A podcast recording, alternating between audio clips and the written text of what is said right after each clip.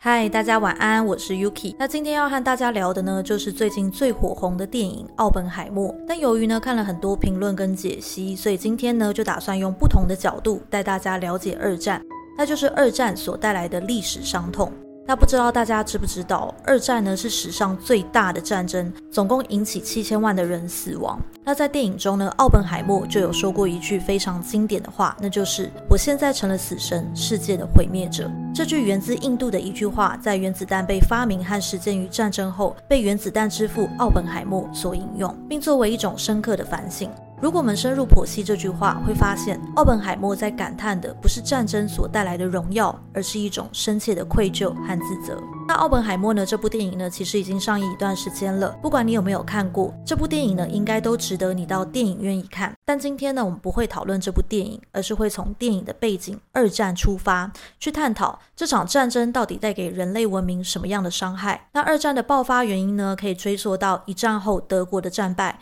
以及纳粹德国的兴起，这个以法西斯主义为基础的政权，提倡极端的种族主义，更把几乎所有社会问题归咎于犹太人，并成为引爆战争的导火线。在一九三九年，德国开始入侵波兰，战争正式开始。由于德国与意大利、日本有盟约，因此这场战争很快呢就变成了一场世界大战，也为人类的历史添上一段阴暗、血腥、暴力与不安的动荡时期。那二战所造成的人命损失，恐怕比我们想象的还要。更惊人。根据统计。二战时期，因战争和战争相关原因造成的死亡人数逼近七千万人，这人数将近等于台湾总人口的三倍。就像联合国所说的一样，当时的苏联为了对抗纳粹主义，共有超过两千万的公民死在战场上，堪称人类历史上的绞肉机。那在影剧《我们的父辈》中，主角作为一个崇拜纳粹的年轻德国士兵，踏上远方征战苏联。结果在这场漫漫长路中，他不仅因为战争而逐渐迷失自己，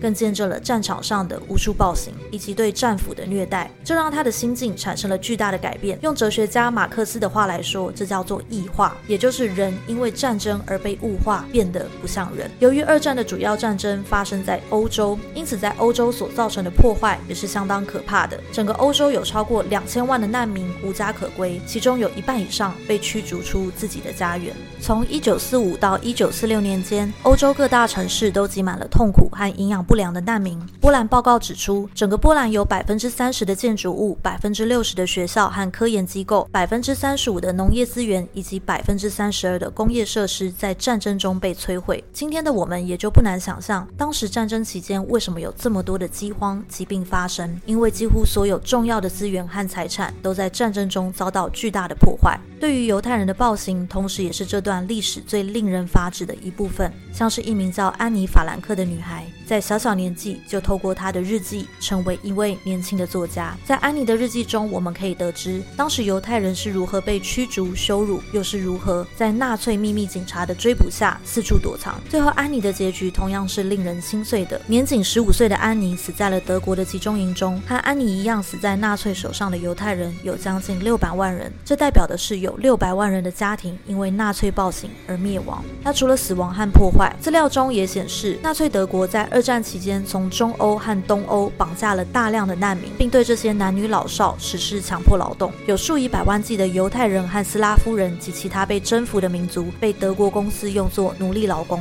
那通常这些战俘和平民劳工的待遇呢，都非常的恶劣，甚至很多纳粹的劳改营都没有提供完善的伙食。一位幸存者劳佛呢，就曾经回忆说：“我们工作一天后都没有力气回家，人们都疲惫不堪，甚至必须要在。”工作的时候收集田里的杂草，然后把它煮熟吃掉。那让我们把视角拉回到原子弹发明的日本。调查发现，日本都市区遭受到的破坏与德国几乎相同。总共有六十六个日本城市遭到大规模的破坏，无数的人失去了他们的家园和财产。而原子弹引爆的广岛和长崎则遭受了原子爆炸和辐射等各种致命的危害。一九四五年八月六号，在广岛上空引爆的原子弹烧毁了大量的建筑物，估计造成十四万人。死亡幸存者中，癌症和慢性病的发病率也有所增加，绝大多数医生和护士因为这场空袭而死亡或受伤，几乎所有的医院无法正常运作。三天之后，另一枚炸弹在长崎上空爆炸，这座城市被彻底的烧毁，也造成超过七万人死亡。爆炸的时候，地面温度高达四千度，放射性的雨水更是倾盆而下。因为辐射伤害，在空袭结束后的五到六年中，幸存者开始罹患上白血病。大约十年后，幸存者患上甲状腺癌、乳腺癌、肺癌，还有其他癌症的比例也开始高于正常水平。遭受爆炸袭击的孕妇，流产率和婴儿死亡率也比平常还要更高。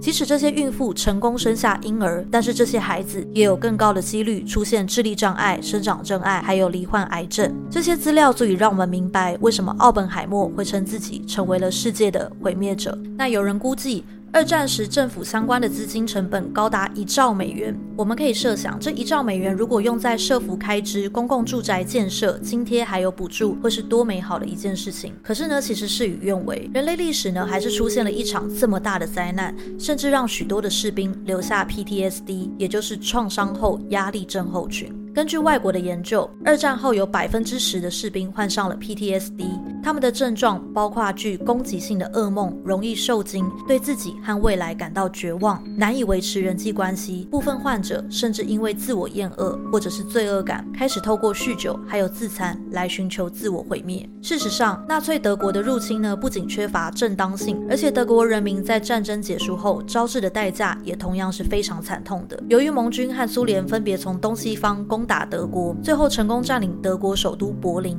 因此，德国的妇女在在战后所遭遇的性暴力也屡见不鲜。有兴趣的朋友可以去观看《柏林的女人》这部电影，里面呢其实有非常生动的描述哦。那到了今天呢，尽管学术上的研究已经对二战有很充分的分析，可是我相信你呢也有多多少少对二战有不同的认识。但是这场战争所带来的历史伤痕破坏，其实呢还是被很多人遗忘。就像今天，世界各地呢都还是有像是新纳粹。这类的组织存在，他们仍然呢会为过去纳粹德国的侵略还有破坏来辩护，甚至是怀着攻击性的种族主义还有极端民族主义去伤害其他的族群还有社会的弱势。或许有些人会觉得这些组织只是占少部分，所以没有人会把他们当成一回事。可是听众朋友们知道吗？在二零二二年的意大利大选中，当选第六十任总理的候选人梅洛尼就是法西斯主义的代言人。他和他的政党意大利兄弟党不只是延续了法西斯主义的理念。更是最接近二战时期意大利法西斯主义的政府，所以在现实的层面上，或许纳粹、法西斯还有现代社会之间的距离，并不如大家所想的这么遥远。